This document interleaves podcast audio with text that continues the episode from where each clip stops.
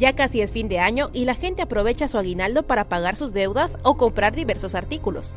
Sin embargo, también están las personas que recurren a empeñar sus cosas para tener dinero en esta temporada.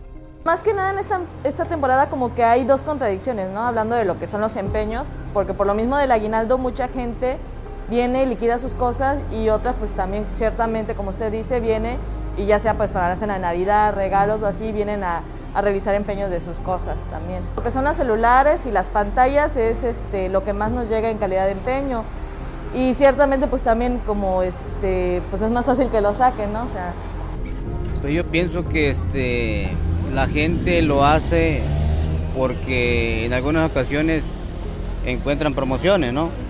Este, y a veces también yo pienso que es por la misma necesidad que, que están pagando las familias, ¿sí? Entonces, por eso en algunas, en algunas, en la mayoría de los casos las familias acuden a, eso, a esas casas de empeño. Algunos de nuestros entrevistados no recomiendan caer en estas prácticas, sobre todo si no se sabe lidiar con los empeños. Pues yo creo que cada quien sabe su necesidad, ¿no? Pues que prácticamente veamos si realmente necesitamos empeñar o mejor nos esperamos un tantito a que tengamos un dinerito y podamos este comprar o, o, sacar este lo que ya empeñamos. Pues sí, conozco gente que hacen eso, empeñan cosas para para gastar, dijera, pero no es bueno eso. ¿Por qué? Cuénteme usted, ¿por qué cree usted que no sea bueno? Porque te perjudica a la larga, porque a veces ya no puedes pagar y pierdes tus cosas. Por la ansiedad de andar, a veces un buen celular, a veces por esas cosas, por andar bien vestido o andar echando chela. Una de las principales razones para recurrir a las casas de empeño es principalmente por la necesidad. Precisamente por la misma carencia que hay, este, más, más por la, la pandemia que estamos padeciendo, este, muchas familias igual no tienen muchos ingresos y, y ven la forma de, de cómo este, solventar los gastos ¿no? de manera temporal en estos, en esos tiempos de, de, de pues voy a decir que días navideños. ¿no?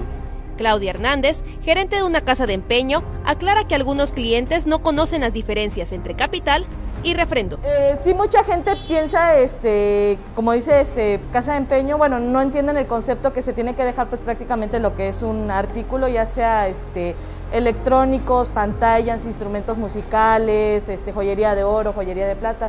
Entonces son préstamos prendarios, ¿no?